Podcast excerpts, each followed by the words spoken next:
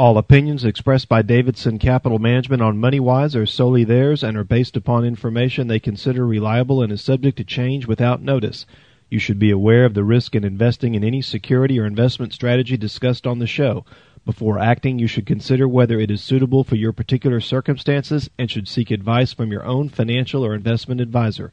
Past performance is not indicative of future results. You're listening to MoneyWise with Davidson Capital Management. Got your MoneyWise guys back inside the MoneyWise studio with me for this weekend show. I have my brother Jeff, Joe Rust, and I am your host, Kyle Davidson. For any new listeners to the MoneyWise program, Davidson Capital Management is a fee-only registered investment advisor. We're in our 33rd year of business, and with offices in San Antonio and Corpus Christi, we have your investment management needs covered throughout Central and South Texas. And if you'd like to learn more about us, you can go to our website at davidsoncap.com. Or if you'd like to give us a call in our office on Monday to discuss your personal financial situation or take advantage of a portfolio review and analysis from your MoneyWise guys, you can reach us in our San Antonio or Corpus Christi office toll free at 1-800-275-2162. If you'd like to send us an email, you can send all emails to moneywise at davidsoncap.com. And don't forget, you can subscribe to the MoneyWise podcast through Apple Podcast or any of your favorite streaming podcast apps where you can leave your comments. And don't forget to like the show. So as we kick off every weekend's MoneyWise program, I turn it over to my brother Jeff to go into the numbers from Wall Street from last week. So, Jeff, take it away. Okay, in the week just passed, the Dow Jones Industrial Average was up about 338 points, or 1.2%. The S&P 500 last week was down about 57 points, or 1.6%. And the Nasdaq last week was down 331 points, or 3.1%. Now, for the year-to-date, the Dow Jones Industrial Average is down 18.4%. The S&P 500 year-to-date is down 24.8%. And the Nasdaq year-to-date is down 34%. Well, the Thursday rip your face off, short covering, technical bounce rally after the S&P 500 dipped below 3,500 for just a few minutes, didn't hold on Friday. No, and that reversal, I think, was in the top five largest reversals in the history of the market. It may have been in the top three. I know for the Dow. On absolutely no news. On the Dow, I believe it was the biggest point reversal and percentage reversal in its history. I believe I read that Friday morning. But it was really on, I mean, what was the news? That there was no particular news item to have driven what happened. And you know, when we have been talking this week about tax loss harvesting plans for the remainder of the year, which is what every advisor should be doing, given the year that we've had here in 2022. We have tremendous capital gains from the beginning of the year when we made changes to our portfolios, and also when we made changes to the portfolios in June, when we had that previous low that we've since gone below. But we'd accumulate some, you know, really large capital gains, and we had, like anybody that's invested in stocks this year, we had some losses in a few things that we'd invested in. And as any prudent manager should be doing, those losses need to be taken to offset the gains. And we started doing that this week, and we were actually going to do our first one on that Thursday that Kyle was talking about. And then we had that huge reversal, and wanted to see if we get a follow-on on Friday before starting our tax loss selling, and we got a little bit of a follow-on Friday morning, and then it promptly reversed, and we executed that first sale to reduce our capital gains for the year, and in essence, we reduced our overall asset allocation to stocks. We're currently at about 35%, which is matches. Correct me if I'm wrong, Kyle, that matches about where we were at our lowest point in June. Very close. We were about 37, I believe. No, we were very close. We were in and around that range. It's still not the lowest asset allocation of stocks we've had in our history. That's in and around 27, 28%. That was in October of 2008. We still have some more tax loss selling to do. As our listeners would probably already guess, I'm still the most bearish out of the three of us. And I feel highly confident that we are going to get to 3,400 probably in the next week. And this 3,400 number was the number that I thought would take us all the way back to where we were in February of 2020, prior to COVID. We, in essence, erase everything that happened in the COVID era, beginning March 2020, all the way through the end of 2021. Just erase it all. Didn't happen. Reset. We go all the way back to that February number, which is about 3,400. I'm rounding it off, ladies and gentlemen. That's where we were about middle of February of 2020. And that would, thank you, in 2020. That would equal approximately 30% decline top to, you know, from the all-time highs. In essence, we're at the beginning of this year. To whenever that, you know, if we get to that point, and I think that we will, that would represent about a 30% decline for the S&P 500.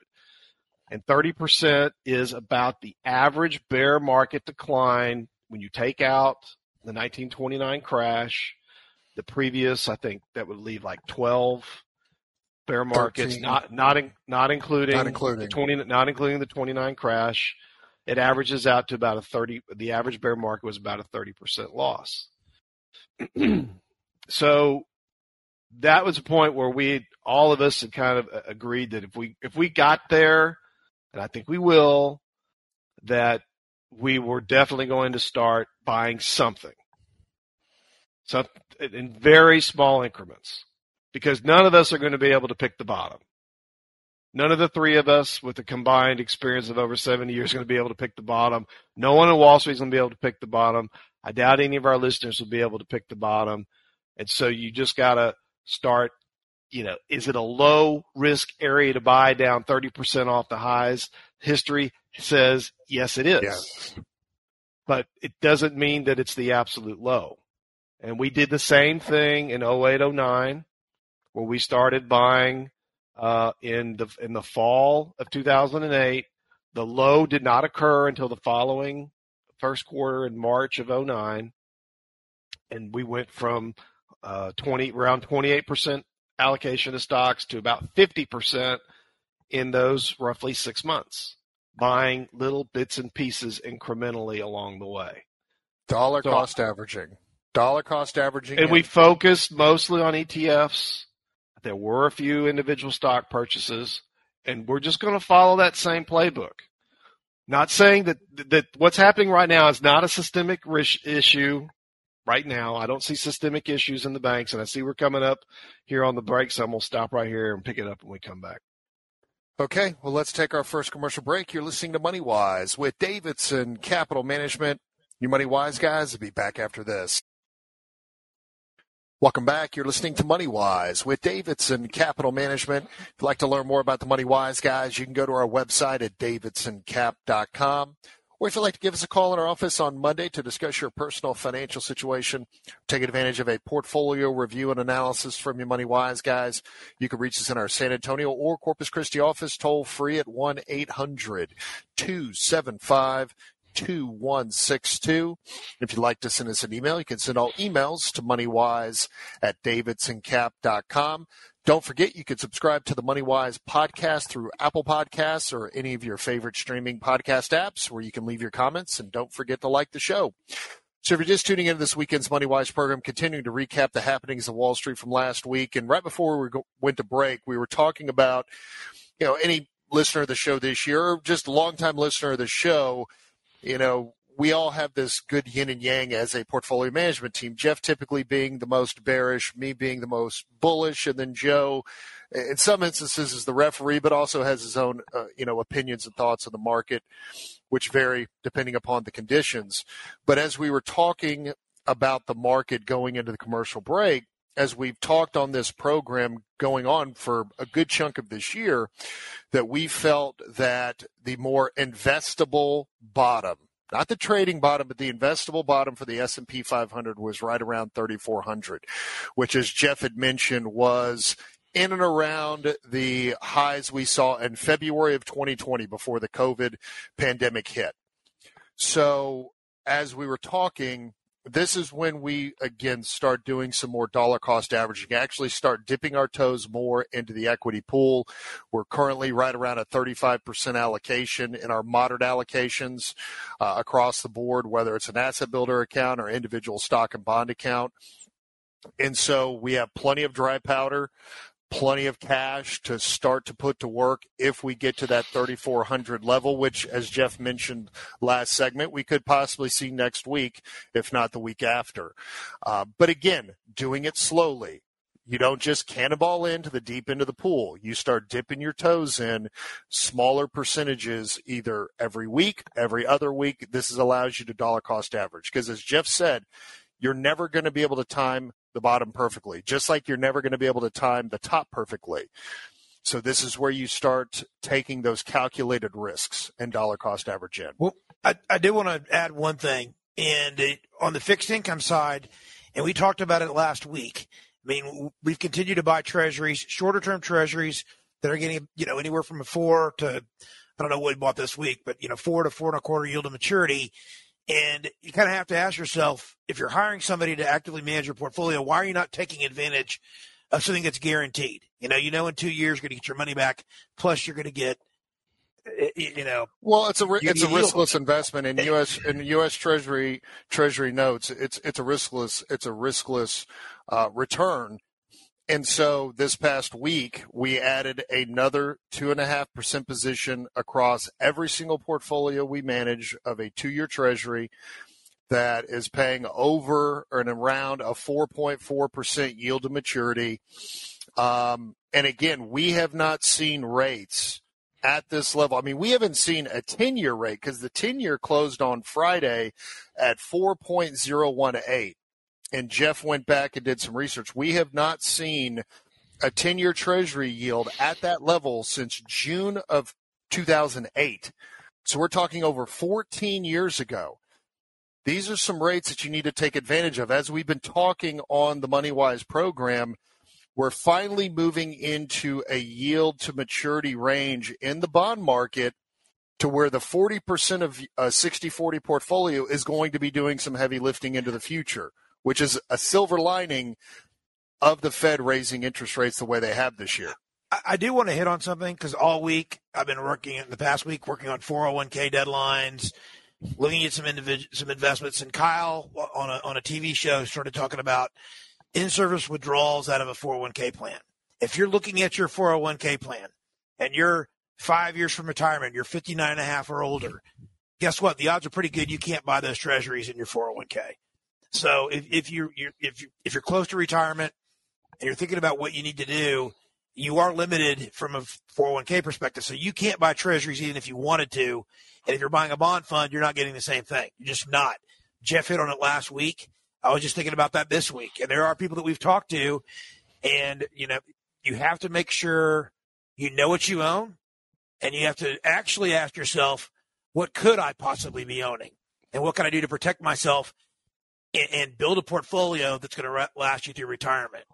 Well, I was going to say, what can I own in my 401k and what can't I own? And if you are over the age of 59 and a half, and this is a subject we've touched on this program for many, many years now, if you're over the age of 59 and a half, your 401k provider is not going to be advertising your ability to take an in-service distribution rollover to a self-directed IRA while you're continuing to work for your employer and continuing to participate in the 401k. They're not advertising this at all because the 401k provider doesn't want your assets to leave the plan so they can continue to collect fees. And we all know, anyone that's a participant in a 401k, that you're hamstrung by the investment options that are available in your menu. And it's typically going to be a smattering of individual mutual funds And then the bulk of your menu is going to be target date funds. And we talked about this before we started the show. Jeff was going back and looking, or Joe, you were going back and looking at some performances of target date funds now, this year, year to date. But we talked about it on the MoneyWise program back in 07, 08, 09 after the financial crisis, how many target date funds where participants thought they were in a more conservative target date fund, and they got absolutely hammered during the financial crisis of 08 and 09. And now every 401k almost in existence has some level of target date funds because they're trying to simplify. The 401k provider is trying to simplify the active asset management through the use of target date funds. So if you find yourself in that post 59.5-year-old camp, and your nest egg, your retirement nest egg is all in your 401k, this is when you might need to start putting your feelers out to take the opportunity to do the in-service distribution so you can get your assets professionally managed that you've spent a lifetime saving for your retirement. And it's also going to open up the field of what investments you can buy and own, like Joe said, individual U.S. Treasury bonds. Jeff, something you wanted to add? I'm sorry. Yes, one thing that I found, well, not surprising, and in some respects, yeah, I was surprised. Two different employers' 401k plans, both of them, generally the investment options that were available were custom designed indexes. They're not publicly traded indexes. There's indexes designed specifically for the 401k. And these are from two totally different providers. And both 401k participants were using the managed option where they allowed the 401k provider to asset allocate amongst those custom designed index funds. And it was very interesting that both had very similar asset allocations to the same asset classes, industry groups, and they had about the same performance. And year to date was in excess of minus 20. And it just reeks again, ladies and gentlemen, of passive investment management. And the funny thing is, both of them called their providers and asked the representative that answered the phone, who has probably isn't even licensed, certainly isn't managing the assets, certainly can't speak to whatever the investment decision-making process is that's going on behind the scenes, and asked them, because neither portfolio had really had hardly any changes this year. And amazingly, both representatives answered the participant the same way. Well, if the particular investments get 5% out of line with our target allocation models, then we get them back into alignment, which is code for what? Rebalancing. And rebalancing is not investment management. And both of them answered the same way. So they're both getting training on how to answer customers when their portfolios are taking it in the pants in a year like this. So the answer is, Mr. and Mrs. Customer, we're really not doing any management here. We're just rebalancing, and your asset allocations are pretty much going to stay the same. So we're not really too concerned that you've lost more than 20%, 22%, because we know that you're investing for the long term. Have a nice day. Yeah, that's not that is what I guarantee you people call that have listened to this show and have called their 401k providers, I bet they're getting the exact same dog and pony show when they call in. Because this is what the legacy distribution system, this is what, to me, I think the majority of this quote-unquote low dollar, 35 basis point, 50 basis point, quote-unquote management program is putting out there. And it's putting out crap. And in a year like this, an investor is really taking it, it's taking it in the pants. There's no other way I can describe it. I see we're coming up to the break, so I'll stop here. All right, let's take another commercial break. You're listening to Money Wise with Davidson Capital Management. Money Wise guys will be back after the break. Welcome back. You're listening to Money Wise with Davidson Capital Management. If you'd like to learn more about the Money Wise guys, you can go to our website at davidsoncap.com.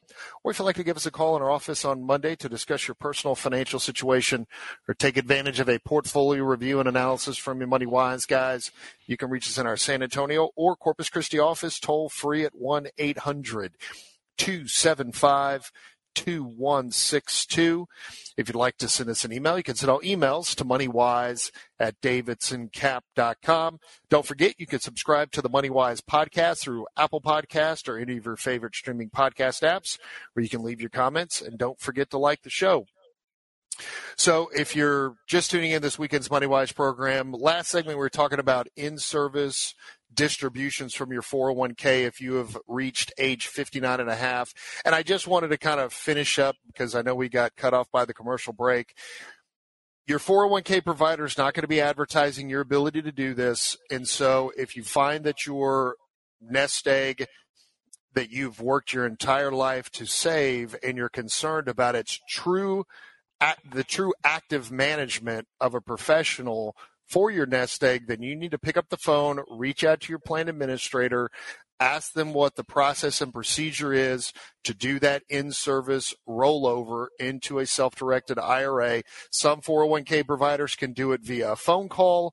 Some 401k providers require you to do paperwork, but it's time and it's important for you to ask that question. If you just want to be able to open up the field of the different investment options and actually have full-time active management from a professional or professional team, your nest egg is worth it. And it's important enough, and that's serious money that needs oversight. And years like this, again, just go to show that complacency in your portfolio can really cost you dearly in the value of your 401k. Because we talked about complacency in portfolios earlier this year, where we've had, 3 strong years of returns. And so if your portfolio was over allocated to equities, you felt no pain. You were laughing and skipping all the way to the bank until this year. And what was another thing that worked over and over and over again the last 3 years? Buying the dips. That's right. Buying the dips worked over and over and over. It hasn't worked this year. No, it has not worked this year. And 3 years ago, even prior to the pandemic, I remember Jeff talking about what is the thing that it can actually really, really hurt the market, and what is the, what would be the thing that would precipitously cause the market to correct like we've had right now in a bear market, and it's rates going up, and not rates just going up, but rates going up in a pretty quick fashion, which we've seen, almost a historic fashion, and that's what you're seeing. You're not seeing people buying on the dips. Especially when you get, you get a 10-year treasury at 4% and you're getting 2 years at 4. So, there is no playbook for interest rates to begin going up at such a low rate. It hasn't ever happened in market history. And so to go, just using the 2-year treasury as an example from, I think it was 0.2% was the yield on a 2-year treasury in a year ago. And now it's pushing 4.5%. on a 2-year treasury. So that's over 400 basis points in 12 months. Now, I know we've had Fed funds rate get raised a bunch here in the 1980s in the short period of time. And I'm sure there might have been times in the past when it went up 4% in a year or 18 months, but that might be going from 12 to 16, not from 0.2 to 4.2.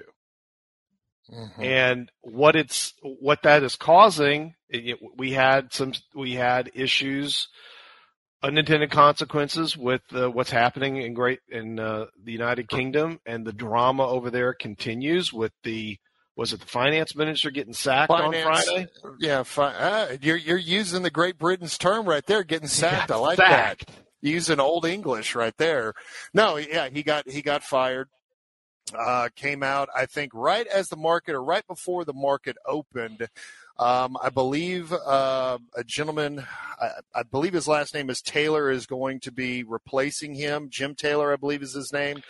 on Halloween, on October 31st, and they're basically scrapping the tax cuts that they were going to be putting into place, not only corporate tax cuts, but for anyone making over 150,000 pounds in Great Britain, those tax cuts are now off the table.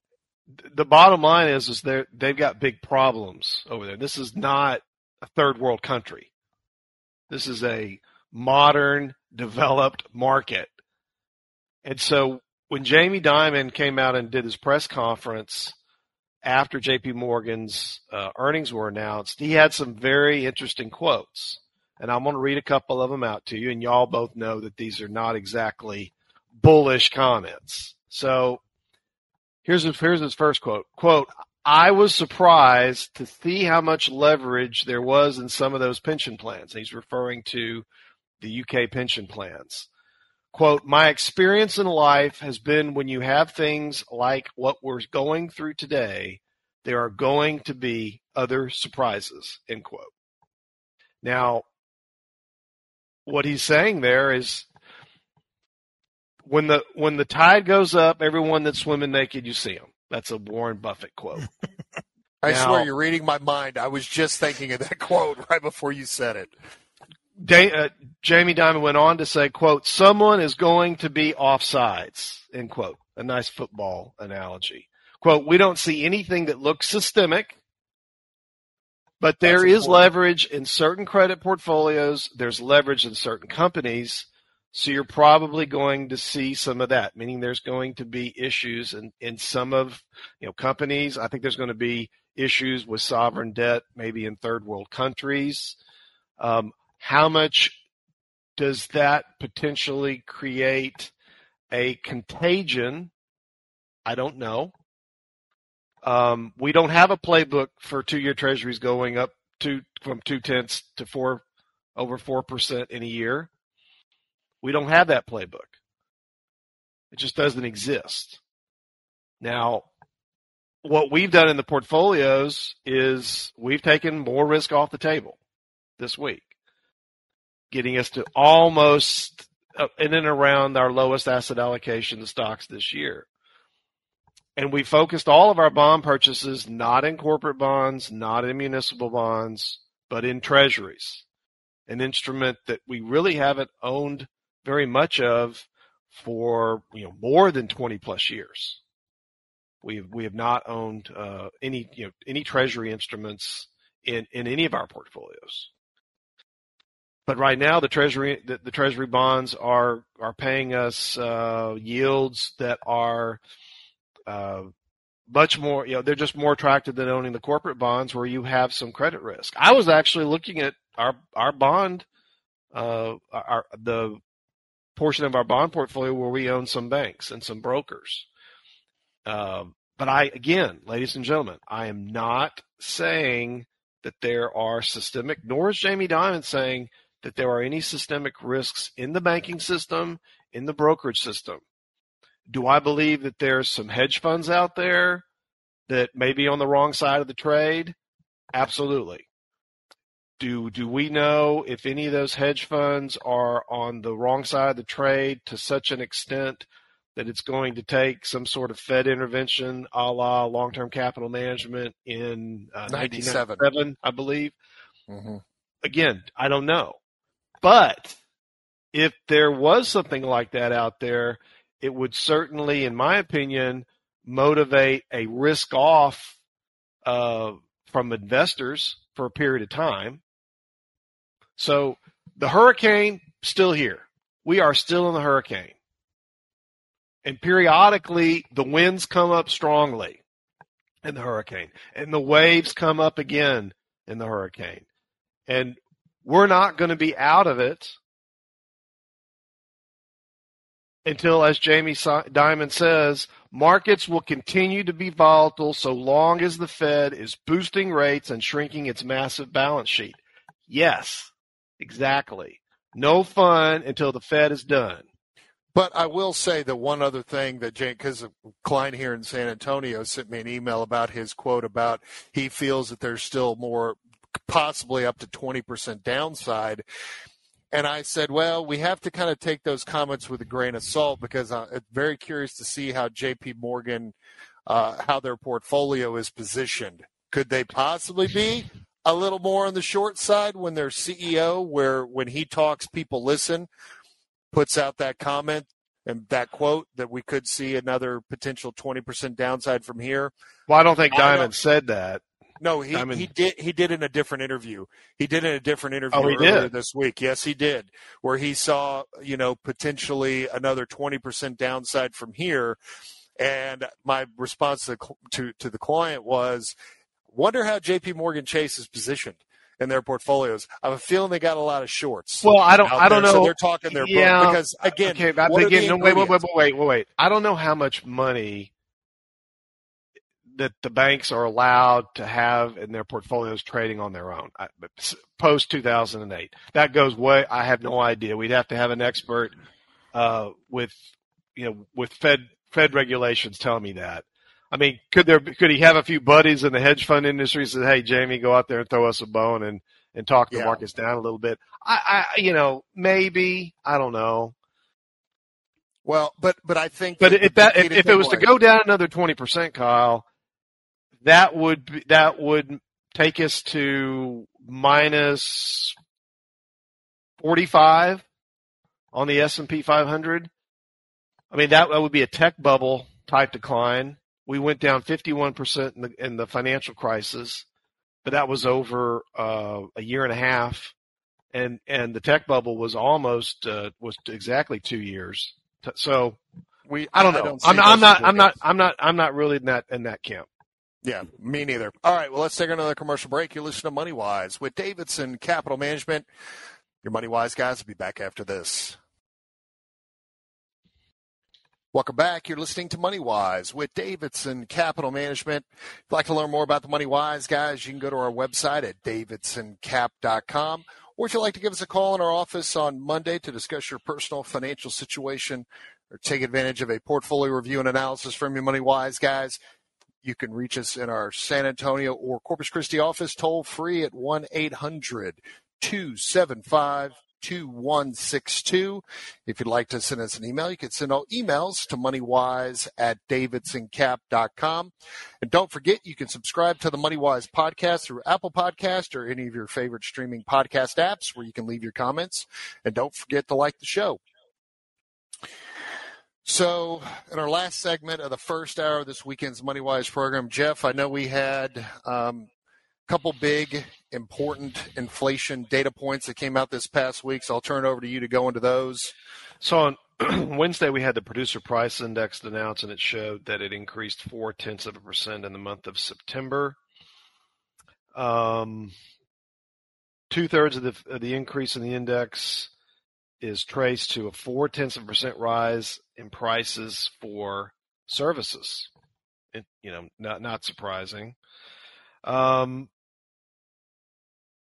It was the second largest increase since May, when it was up 0.5% for the year. And the year-over-year producer price number I saw was over 8.2. Yeah, 8.2 for producer prices. Consumer prices, which I know, Kyle, you've got some statistics you wanted to go over. It was released on Thursday, and it rose 0.4% in the month of September. Increases in shelter, food, and medical care were the largest of many contributors to the index, but they were partially offset by a decline in gasoline.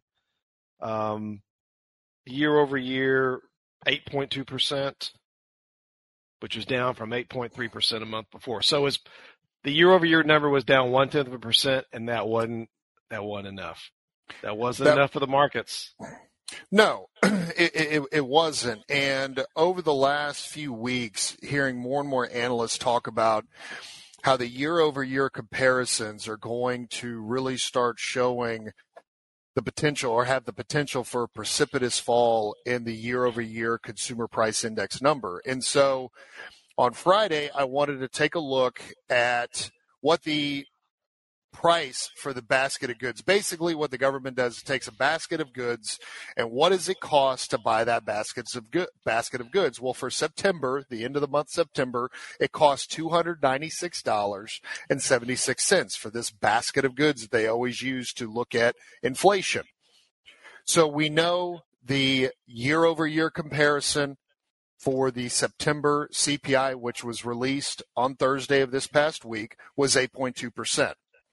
Okay, so what I wanted to look at, not to put our listeners to sleep, but remember, the Fed is making interest rate decisions not only on the core PCE, which is what they always use for an inflation gauge for adjusting their monetary policy, but now they're paying also very much attention to the CPI, the Consumer Price Index, which we've seen stocks continuously be repriced all year based on the Fed's monetary interest rate decisions because of Consumer Price Index and core PCE. So I said, okay, well, if we're waiting for the Fed to pivot, which when we say pivot means pause and stop ending of the interest rates so they can get to their terminal Fed rate so stocks can finally be repriced to this terminal rate and the market can start to recover. So I wanted to take a look at, okay, let's just say that this basket of goods that was $296.76 stays in and around the same for the month of October, November, on into December. When I look at the year-over-year comparisons, keeping that price of that basket of goods the same as it was in September, the October PCE, or excuse me, the October CPI will go from 8.2 to 7.3. Using that same cost of goods, year-over-year comparison for November will be 6.5. So in 2 months, if that price of goods in that basket stay in and around the same as it was at the end of September, we will see CPI go from 8.2 to 6.5 in the course of 60 days. Now, I could go even further with this calculation. But once we start getting into the first quarter of next year, that CPI is going to be moving very quickly to the Fed's mandate of 2%, if not lower, and actually see deflation from a year-over-year comparison. So needless to say, the point of doing this calculation, as we've said in past shows, that the Fed is probably in the seventh inning stretch when it comes to making adjustments to their monetary policy of raising interest rates. I would say now we're definitely in the eighth inning. We're getting closer to the end to where the Fed can make the pivot because these year-over-year consumer price index comparisons are really going to be making huge moves to the downside, getting smaller on a year-over-year comparison basis. So this is important because if you go back through history, markets typically start to recover a month or two before the Fed pivots and stops raising interest rates. So could we see November start to be the month of recovery? Could it be December? Could we start to see some markets slowly starting to recover at the end of this month? It's anyone's guess. We don't have that crystal ball, but this is definite food for thought for investors out there that are sitting on dry powder, have their buy list together, and want to start incrementally stepping into the market because from my analysis, from our feelings, we're closer to the Fed pivot. I have another general statistical for you. Usually the third year of a president's administration, typically, and I don't know this, I guarantee you Jeff has the stats because he probably has it. We've talked about this before. Jeff has it tattooed on the inside of his wrist probably, but usually that's a pretty good year. So going, I don't know how many years going back or how many administrations going back, but usually the third year of a new administration, the market usually generally does pretty well. So we have a couple of things possibly working for us going into next year. Well, if the year-over-year CPI is a big number that the Fed uses to make determinations for raising interest rates. We know the core PCE, which has been the Fed's classic indicator for monetary policy, which they haven't been paying as much attention to, it has already peaked. It peaked in February, and I don't feel it's going to be going back to the February core PCE peak that we saw. And so we're definitely well into the eighth inning of the Fed and their interest rate hiking policy. So That's the analysis that I did on Friday, and I wanted to let all of our listeners know and take it for what it's worth. But I think we're definitely much closer to the pivot than just the middle innings of the Fed raising interest rates, because that core PCE is going, not core PCE, excuse me, the CPI is going to be changing, and it's going to be changing quite a bit as the months tick on to the end of the year, into the first quarter of 2023. So anything else you guys want to add before we go to the top of the hour break? Well, we've got quite a bit of earnings news next week with industrial production, housing starts, existing home sales, and leading economic indicators. So we're going to get an idea of what the health of the housing market is right now, and it's probably not great. We're also going to be getting a whole lot of earnings. Whole lot. That's right. Whole lot. So stay tuned. Well, we're coming up to the top of the hour break, so we'll take the break, go into the news. And when we come back, we'll be diving into the second hour of this weekend's MoneyWise program and continuing with investor education. So stay tuned, and we'll do that after this. You're listening to MoneyWise with Davidson Capital Management. Your MoneyWise guys will be back after the news. All opinions expressed by Davidson Capital Management on MoneyWise are solely theirs and are based upon information they consider reliable and is subject to change without notice. You should be aware of the risk in investing in any security or investment strategy discussed on the show. Before acting, you should consider whether it is suitable for your particular circumstances and should seek advice from your own financial or investment advisor. Past performance is not indicative of future results. Welcome back. You're listening to MoneyWise with Davidson Capital Management. I've got my father, John, my brother, Jeff, and I'm your host, Kyle Davidson, and we are diving in to the second hour of this weekend's MoneyWise program. Now, if you'd like to learn more about the MoneyWise guys, you can go to our website at davidsoncap.com, or if you'd like to give us a call in our office on Monday, you can reach us in our local Corpus Christi office at 906-0070. Or toll free at 1-800-275-2162. And if you have an investment-related question or topic you'd like for us to discuss here on the MoneyWise program, you can send all your emails to moneywise@davidsoncap.com. If you missed the first hour of MoneyWise, you can go to our website at davidsoncap.com. Click on the radio show link where you can listen to today's show as well as past MoneyWise programs. You can also subscribe to our iTunes feed by clicking on the blue note in the upper right-hand corner of our homepage at davidsoncap.com. Thank you, Jeff. You're welcome. So being in our second hour of this weekend's MoneyWise program, a lot of times we like to reserve the second hour for investor education. And I found an interesting article that came from the Market Watch from the Wall Street Journal titled 5 Things Every Retirement Portfolio Should Have.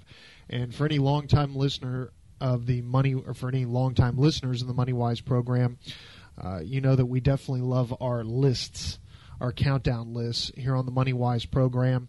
And so I thought this would be a good article to go into, because I know, looking through all 5 of these things, that they're saying that what the writer of this Market Watch article is saying that every retirement portfolio should have. I know that we can definitely add our 2 cents and increase the level of investor education provided in this article. So looking at number 1 for the 5 things every retirement portfolio should have, and number 1 being consistent income. And I know that we have talked for years now here on the MoneyWise program, the lack of consistent income, or I should say decent income, for retirees, particularly those that have higher levels of fixed income inside their portfolio because of the historically low interest rate environment that we have. And what we have discussed on this program many times before is to not necessarily be completely focused on fixed income as providing that consistent income, and that there's a multitude of higher dividend paying stocks that can produce consistent annual income, but also give you the upside potential of price appreciation of the individual stock. And kind of some of the go-tos in the Dow Jones Industrial Average, and I know, Dad, you've talked many, many times on this program of the dogs of the Dow. And to explain to our listeners the dogs of the Dow again. The dogs of the Dow are at the beginning of each year, they identify the 5 or 10 highest dividend-paying stocks in the Dow Jones Industrial Average, and they become either the 5 dogs of the Dow or the 10 dogs of the Dow. And the theory is you own those 10 stocks for the year, or 5 stocks if you're going with a small dog, and they will outperform the Dow Jones Industrial Average, and you'll receive consistent income. And then, and there again, if you also get price appreciation over the time that you own that stock, it's just extra icing on the cake. And again, when you look at the dogs of the Dow, when you see the 10-year Treasury yield where it is today, majority, if not all of the dogs of the Dow are having an annual higher dividend yield than that of the 10-year Treasury in this current time. I know we haven't seen the list of the dogs of the Dow here recently, but the first stock that always pops up into my head is AT&T. Well, AT&T is still number one. And I just actually looked at it a couple days ago, and it's right around a 5.4% dividend yield. Well, you can say it's more than 5. I think it had a pretty good day the other day. So yeah, it is something over 5%. But the one thing I would say about this, Kyle, the 5 things that we're looking for here in a retirement account, a consistent income. Now, in days gone by, obviously you would get your consistent income from the bond portfolio. And that was true from the time in the late 70s all the way through the financial crisis back in 08.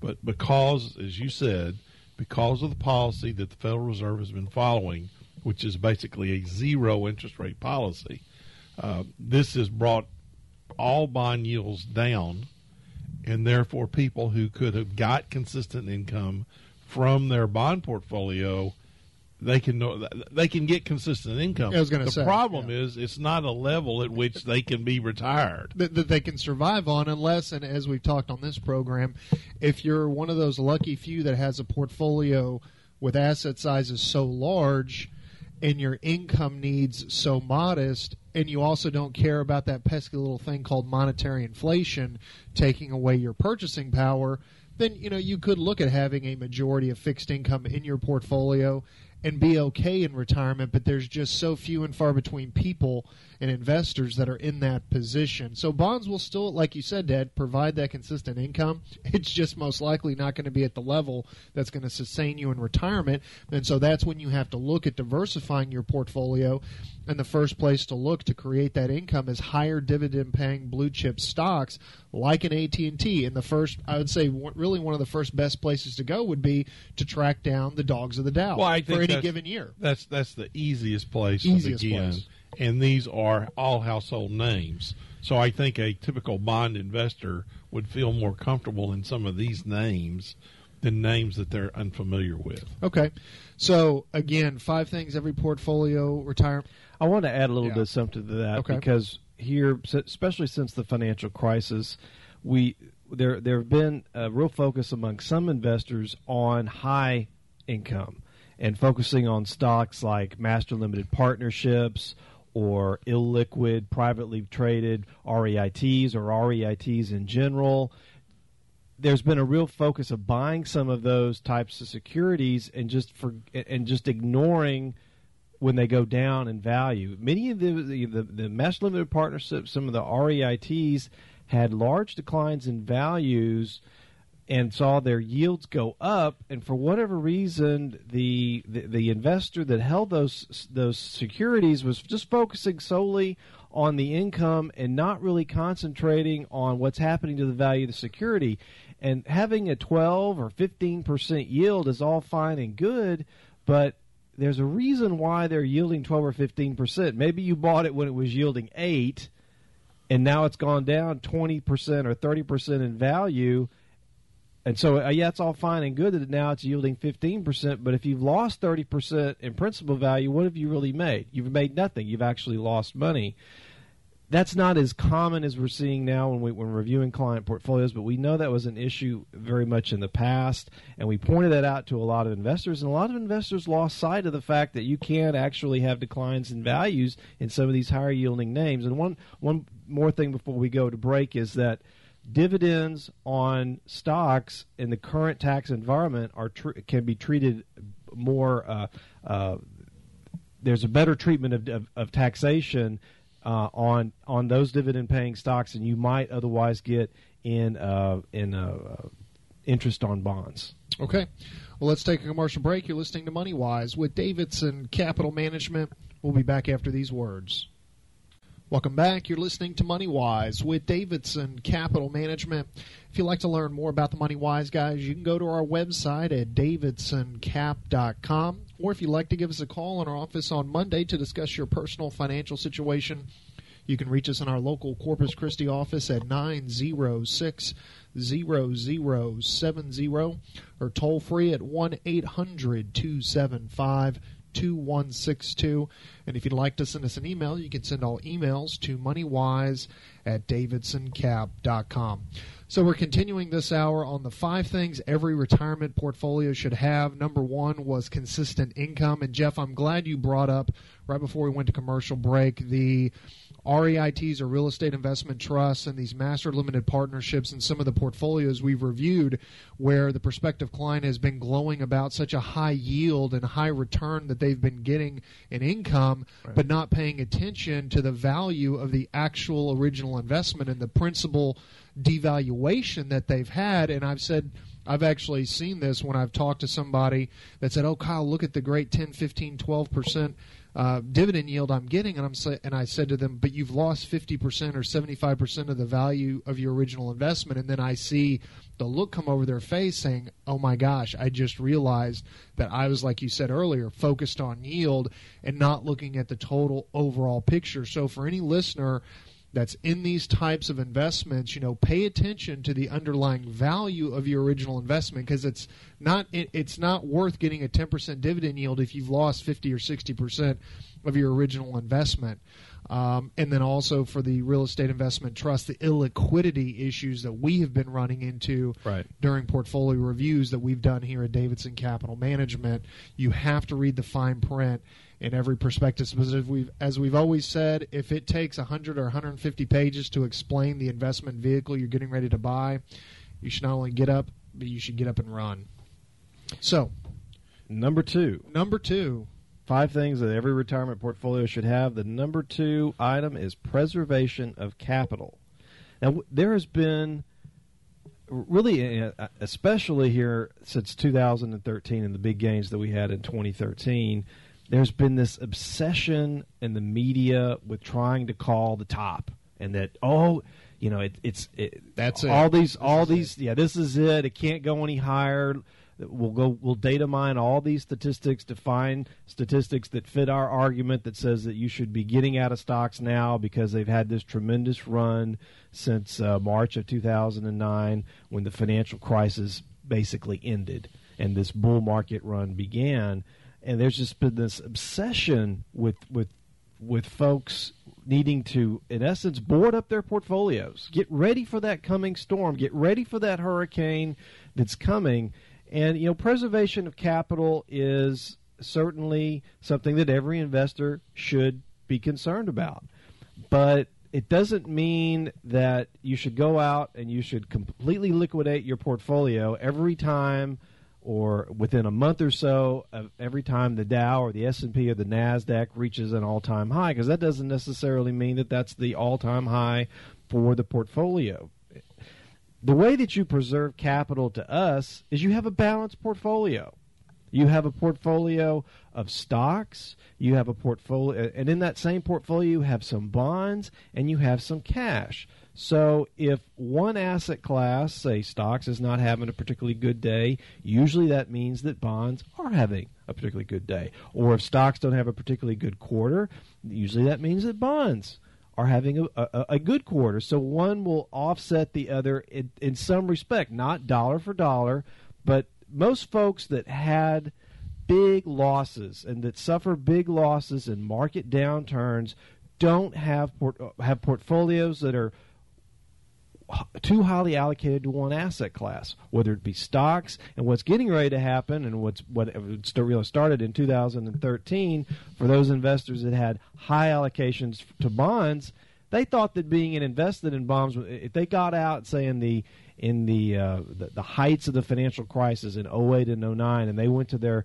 financial professional and said, "I want out. I don't care where things are valued at. I don't care where the markets are. I don't care what the news is. I don't care what the Fed's doing. I just want out, and I want out now, and I want all my money in bonds." And they've probably felt fairly good through 2009 and 10 and 11 and 12 because interest rates were falling. And so they were seeing the value of their portfolio go up. Now, stocks went up a lot more than bonds, but then you get in 2013, and suddenly this preservation of capital goal of owning fixed income, because that's how I'm going to preserve my portfolio. I'm never going to have to worry about this again because my financial professional told me that if I own bonds, that I wasn't going to lose any value in my portfolio. Wrong. 2013 comes along, and these investors that had high allocations to fixed income found out that, yes, you can lose money in bonds. And one other thing I wanted to add to that, Jeff, again, talking about a balanced account. I mean, David's, we're in our 25th year of business, and our philosophy from day one, and will continue to be the philosophy for 25-plus years to come, is that of being a balanced manager. And when we talk about being a balanced manager, we're not talking about going to a portfolio and saying, okay, Mr. and Mrs. Client, 60% of your money is in stocks, 40% of your money is in fixed income and cash, and we're going to set it and forget it. That is not what we're talking about, and we do not advocate that in any way, shape, or form, even for our listeners that are potentially managing their money on their own. When we talk about a balanced account, it's an actively managed balanced account to be able to make adjustments when adjustments need to be made, just like we do as professional money managers for our clients here at Davidson Capital Management. There are certain market conditions where we want to be a little more overweighted in stocks than we are in fixed income, like our current conditions right now in the interest rate environment, where we have some of our highest allocations to stocks and our minimum allocations to bonds in the history of our firm right now. But then also when the winds and the tide shift and it's time to have more fixed income exposure because we're in a more normalized interest rate environment, then that's when you need to make your adjustments. It's not just about setting it and forgetting it in a balanced portfolio. You have to be actively managed in order to be successful over the long term. And if there's one kind of statement that I use with prospective clients and our clients here at Davidson Capital Management that I'd like to convey to all of our listeners is that the way to build long-term wealth in a portfolio, it's not how well your portfolio does in up years, it's how shallow you keep your hole in down years. And here's just a quick mathematical example. If you lose 50% of the value of your account, and I know we've run across some folks here that have come through our front door that have been in that situation, if you lose 50% of the value of your account, you have to make 100% return just to get back to where you started. That's why keeping your hole shallow, being in an actively managed, balanced portfolio is what's going to help build long-term wealth in your account. And if you don't feel that you have the competency to do that, then you need to go out and search for a competent, registered investment advisor, someone that has discretionary control that can actively manage those assets for you to help protect your portfolio over the long term. So, number 2 was preservation of capital. Number 3 of the 5 things every retirement portfolio should have is liquidity. And boy, I don't know how many times we have had this conversation with prospective clients over the years here at our firm. And liquidity is something that I want each and every one of our listeners to think about, particularly those listeners that have traditional pension plans. And for listeners that are thinking about retiring in the short term, in the near term, and have been out doing their research of what financial professionals they possibly would want to be working with as they transition into retirement, who are shoving down your throats annuities. And any longtime listener of the MoneyWise program knows our absolute disdain for annuities of any way, shape, or form. And also, in essence, when pension recipients decide, you know what, I want to start receiving those monthly payments from my pension, you have now turned those assets that you've worked your entire career to build in that pension into an annuity. But guess what these two things don't give you? They don't give you liquidity. And the pension topic is a topic I've wanted to have here on the MoneyWise program for quite some time now. We always seem to be running out of time, and I know we're coming up to the bottom of the hour, so I'm going to say as much as I can before we go to the bottom of the hour break and come back. I'll continue my thought. But any listener of our program that is lucky enough to have a traditional pension where it's growing and building value and it's going to be there when it comes time for you to retire, the one piece of advice that we have given our prospective clients through the years of service that we've provided is it's always the best idea to gain control of your assets at retirement, meaning not taking the annuity payments from a traditional pension, because once you elect to take those pension payments, and let's just say in this example, you decide I'm going to be receiving $1,500 a month, that is what you're going to receive for the life of that payment schedule. Now, if you decide that you want to receive your pension in a single life payment, that's going to give you the biggest monthly payment. But guess what happens if you pass away the next year or 6 months after you make that decision?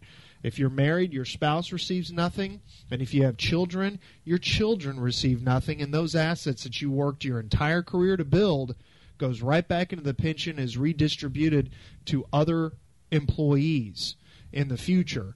That's if you choose the single life payout. Now, we're coming to the bottom of the hour break, so when we come back from the break, I want to go into the other payout options that retirees have in pensions and why you should be, if you have the ability to take a lump sum distribution from your pension, you need to be doing that in order to keep your liquidity. And we'll do that after this. You're listening to Money Wise with Davidson Capital Management. Your Money Wise guys will be back after the news. Welcome back. You're listening to Money Wise with Davidson Capital Management. If you'd like to learn more about the Money Wise guys, you can go to our website at davidsoncap.com. Or if you'd like to give us a call in our office on Monday, you can reach us in our local Corpus Christi office at 906-0070 or toll free at 1-800-275-2162. And if you'd like to send us an email, you can send all emails to moneywise@davidsoncap.com. So continuing the 5 things that every retirement portfolio should have. Number 1 was consistent income. Number 2 was preservation of capital. And before we went to the bottom of the hour break, we were talking about liquidity, and I was taking a little sidebar discussing pensions. Traditional defined benefit plans that still quite a few listeners of the MoneyWise program are lucky enough to receive or have the ability to receive pensions. This whole discussion is really going out to you, and the piece of advice that we give prospective clients that come through our door is that if your pension allows you the ability to take a lump sum distribution from that pension, to take it, because that then gives you the liquidity, but it also gives you full control of those assets that you possibly spent 25 to 40 plus years building and earning over your career. And so before we went to break, I was talking about the different pension payouts and some of the drawbacks of them. So we talked about the single life payout. You start receiving that payout, something happens to you, God forbid, 6 months later you pass away, nothing goes to your heirs or if you're married to your spouse. So that's not a very good benefit, but it gives you the highest monthly payout. Option number 2 is a survivorship benefit. So again, the payout's going to be less than option number 1. And so if something were to happen to you, then it would go to your spouse. But here's something you need to think about under that option. God forbid something happened to both you and your spouse in a common incident, then guess what? Nothing goes to your heirs, and those monies are then redistributed to other employees that are part of that pension. Then a lot of times you have a third option, and there's multiple options, but I'm going to touch on the top 3. Then option number 3 is you have a survivorship benefit, and then past that you have a beneficiary benefit. So if something were to happen to you and your spouse in a common accident or incident, then your beneficiaries would receive the remaining balance of your pension. But again, your monthly payout would be less. And you might be thinking, well, Kyle, those are three pretty good options. Why wouldn't I go that direction? Well, here's something you also need to keep in mind with all 3 of these options. Once you elect to receive that pension, in this example, let's say it's $1,500, that is what you're going to be receiving for the rest of your life or for the rest of these payout elections that you've made. Well, there's something out there called monetary inflation that a lot of folks that feel this high level of comfort and security with receiving this monthly benefit check from their pension don't realize is that $1,500 you're receiving a month, every month that goes by, that $1,500 buys a little bit less. Now imagine receiving that payment for 20, 25, 30 years. I can assure you 30 years from now, $1,500 is going to be buying a heck of a lot less than it can today. And so someone who's a pension recipient who's thinking about annuitizing and taking that monthly payment needs to think about what we just discussed, but also monetary inflation eroding the purchasing power of that check because they're not adjusted for inflation. And you have to keep that in the forefront of your mind. That's why we always recommend to take the lump sum distribution, the cash option distribution, and put that money to work for you because it gives you the liquidity, it gives you the access, and it gives you the ability to pass those assets down to heirs. And what if you, let's say you take the election and you're 62 years old, 63 years old, in a couple of years you're getting the $1,500 a month, but something happens when you turn 65 and you need more than $1,500 a month. Yeah. Can't do anything. Can't do anything. Or how about this? How about the total opposite? How about if you have, usually when you retire from an organization, you might have a traditional 401k and a pension. A lot of the refineries here in Corpus Christi have two parts to their retirement. Well, let's just say you have enough in your 401k to live off of in retirement, and you don't really need to touch the pension. Well, if you, let's say you just let that pension money accumulate, and you didn't make, and you elected to just have it all rolled into one account. You put it to work. You put it to work. You don't have to start taking distributions from even your 401k or your pension retirement until you reach the age of 70.5 under current law. So flexibility, and that's not one of the. It should be a slash. It should be liquidity slash flexibility. That's right. And by committing yourself to a stream of payments, no one knows what's going to happen in their life 10 years from now, 20 years from now. A year from now. Year from now. I mean, 6 months from now. Life can change in the blink of an eye. So why tie your hands into something? Why make a decision right now that could affect you a year, 5 years, 10 years, 20 years down the road? You're just reducing your flexibility by committing yourself to taking a pension payout in the form of payments, which is in essence an annuity. They don't ever call it that, I know, which is very interesting. It's not when we see the paperwork and we advise clients that come to our office, it never says annuity. It's just this is going to be your payment for your life, for your heir's life, for your spouse's life. It doesn't say that this is in essence an annuity, but that's exactly what it is. Well, and again, the technical definition of annuity is a steady stream of periodic payments. Well, guess what? We have clients at Davidson Capital Management that are taking monthly distributions from the assets we manage and, in essence, have created a quote-unquote annuity for themselves, but doing it by not owning an annuity and having full access to their money in case. Complete liquidity, complete flexibility, and complete access at all times. And the longest our clients would go without getting their hands on their assets in case, God forbid, an emergency is 3 business days. That's it.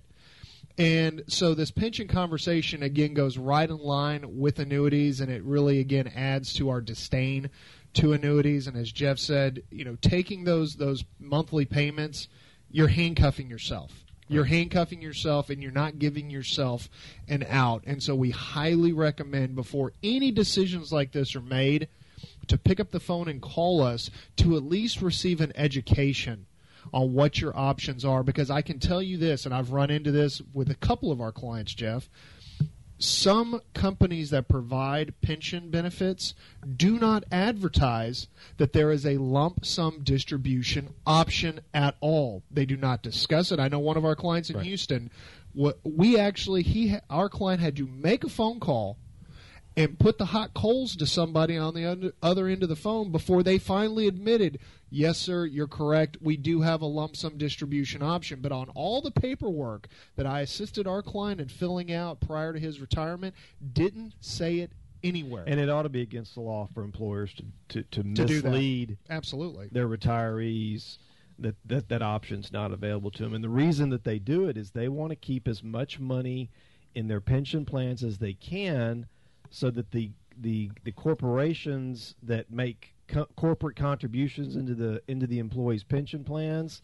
By keeping more money in it, they don't have to contribute as much as a corporation, which improves their profitability. That's right. And so there's a incentive for less than full disclosure to occur when it comes time to retire. That's right. It's not very common, but it does happen. It does happen. So, again, 5 things every portfolio retirement should have. Number 1, consistent income. Number 2, preservation of capital. Number 3, liquidity. And Jeff, flexibility. Yeah, flexibility, and kind of maybe reiterating what we had said in some of the previous number 1 and number 2 about liquidity. And the private placements are one of the biggest violators of liquidity. Yeah. We've especially private placements sold REITs. We've seen a lot of them sold since the financial crisis, and the rules have actually changed since we really started talking a lot about them. They're required to report. You know, the change in value of those private placement REITs, where in the past that they weren't really supposed to. If you're signing up for an investment and it has a 200-page prospectus, you need to start asking some hard questions to the person on the other side of the table about how liquid this investment is. And if you can't get your money out of it in 3 business days or less, then you have to really question whether this is an investment that you should be in. A lot of these private placements and a lot of these private placement REITs especially, you can't get out of them for up to 3 to 6 months after you put in a request. And actually, I've read on the front page of prospectuses for these private placement real estate investment trust or REITs, in bold letters. Now, granted, the print is about an 8-point, so it's almost microscopic, but it's in bold. And it says that this is not an actively traded security, does not have an active open market for liquidity, and liquidity can be significantly reduced. And, Jeff, I know you have personal experience with clients here at Davidson Capital Management where it took our client almost 6 months to receive benefits back from a private placement real estate investment trust that was purchased. So you've been around the block a few times with these. In the 25 years we've managed money, we only invest in securities that are publicly traded, that you can look up online, that have a symbol. You can, whether it's a mutual fund, whether it's a stock, whether it's an exchange traded fund, whether it's a bond, they're all publicly traded. They're all highly liquid investments, and we would not recommend to most investors, unless you're very sophisticated and you have a portion of your portfolio that we would call your quote-unquote play or Vegas money, that you avoid investments that are not publicly traded. Okay. So, again, when we're getting ready to take our last commercial break for this weekend's MoneyWise program, when we come back, we'll be wrapping up 5 things every retirement portfolio should have. We've done consistent income, preservation of capital, liquidity/flexibility, and we've got number 4 and 5 coming up after this. You're listening to MoneyWise with Davidson Capital Management. We'll be back after the break. Welcome back. You're listening to MoneyWise with Davidson Capital Management. If you'd like to learn more about us, you can go to our website at davidsoncap.com, or if you'd like to give us a call in our office on Monday to discuss your personal financial situation, you can reach us in our local Corpus Christi office at 906-0070 or toll free at 1-800-275-2162. And if you'd like to send us an email, you can send all emails to moneywise@davidsoncap.com. So in the last segment of this weekend's MoneyWise program, I want to wrap up 5 things every retirement portfolio should have. So far, we've covered consistent income, number 2, preservation of capital, number 3, liquidity, and then Jeff has added /flexibility. Number 4 is competitive costs. Now, we have talked, oh my gosh, how many? I mean, we're down in our 9th year of doing the MoneyWise program here on 1360 KKTX, and we have talked about all the different ways people in the financial service industry are paid, from commissions to commissions paid on products that are sold. And at Davidson Capital Management, as a registered investment advisor, we are completely fee-based. And our max fee being 1% of total assets per year as far as our management fee is concerned, and our fee goes down from there based on assets under management. And the one thing that we always recommend to anyone looking to hire an investment professional is to search out the registered investment advisor that is on a fee-based schedule, not a commission-based schedule. And really pay attention. I know from just looking at our competitors in the marketplace here in South Texas that at Davidson Capital Management, we're anywhere from 25 to 50% less expensive per year when it comes to our management expense. And so that's something that you'd always pay attention to and understand that when you're working with someone that is in a fee-based structure, a fee-based arrangement, that really puts them in the same side of the table or in the same boat as you, because it gives them the incentive. The more money they make for you, the more money they make for themselves, and then if the value of the portfolio goes down, so does their management fee. So pay attention to competitive costs, ask the questions, and just really read the fine print. Don't be afraid to ask whoever the financial professional is you may be working with, how much they're going to make for managing your money or selling you a particular product. That shouldn't be a question that you should be afraid to ask. And the person on the other side of the table should not hem-haw around or should not try to deflect the question away, because cost and what you're paying in the portfolio in terms of management fees and expenses, and there's lots of other ways that fees get collected from investors that we don't really have enough time to go through in this last segment of the show. They can add up, and they're not always obvious, and you have to, as Kyle says, dig deeper to figure it out. For folks that are involved with wrap accounts at the major brokerage houses, and they go by different names depending on what brokerage house you're in. Many of those wrap accounts start off at 2.5% per year and go up from there. That's right. We've seen many wrap accounts that exceeded 3% of assets under management, and don't even get started about annuities. Well, I'll kind of leave this number four segment with this. If anyone that you're working with is paid through commissions and you ask them how much commissions they're going to make and their answer is nothing, that's a flat-out lie. That is a flat-out lie. They're not doing it out of the goodness of their heart. People don't work for nothing. They don't work for nothing, so keep that in the back of your mind.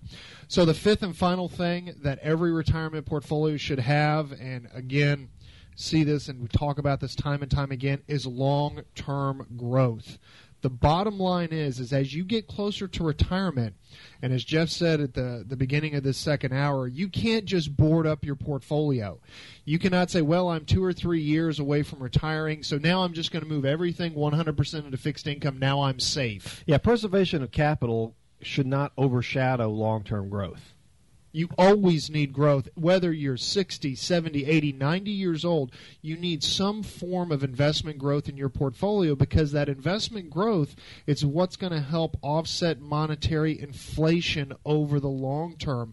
That's why growth is so necessary and is a requirement for any successful portfolio. And I will say this. The last few 401ks that I've reviewed for prospective clients, I've been noticing just here recently a trend, especially with how well the markets did in 2013, where I've seen folks that are, in their mid to late 50s that are sitting 70, 80, 100% of their 401k in either cash, fixed income, or the stable value fund, because they feel that, I've grown my 401k to $400,000, $500,000, $600,000, $700,000, and I'm not willing to take any more risk, so I'm just going to put it all in the stable value fund and ride off into the sunset, and that is the worst thing you could do. They're allowing preservation of capital to overshadow long-term growth. And we've always said, don't be confused with preservation of capital with return of purchasing power. The lack of thought towards monetary inflation is a bad thing that you could do for your portfolio. Not paying attention to that, not realizing that loss of purchasing power is a loss. Well, it's not going to show it on your statement, but it is a loss. One thing that I think we could safely say as financial advisors is that these days of the CPI running around 2% are just about over. Yeah. And we have no way of knowing how high inflation is going to be in the future, but it's definitely not going to be at this level.